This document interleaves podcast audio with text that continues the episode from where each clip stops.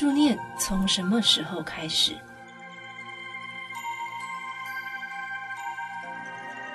人在病重的时候，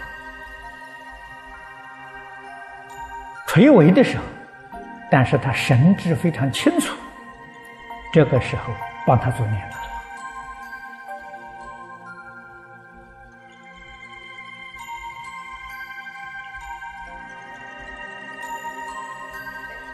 他断了气之后，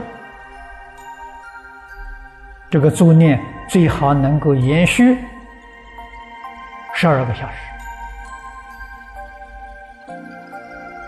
啊，至少啊也要帮助他念八个小时。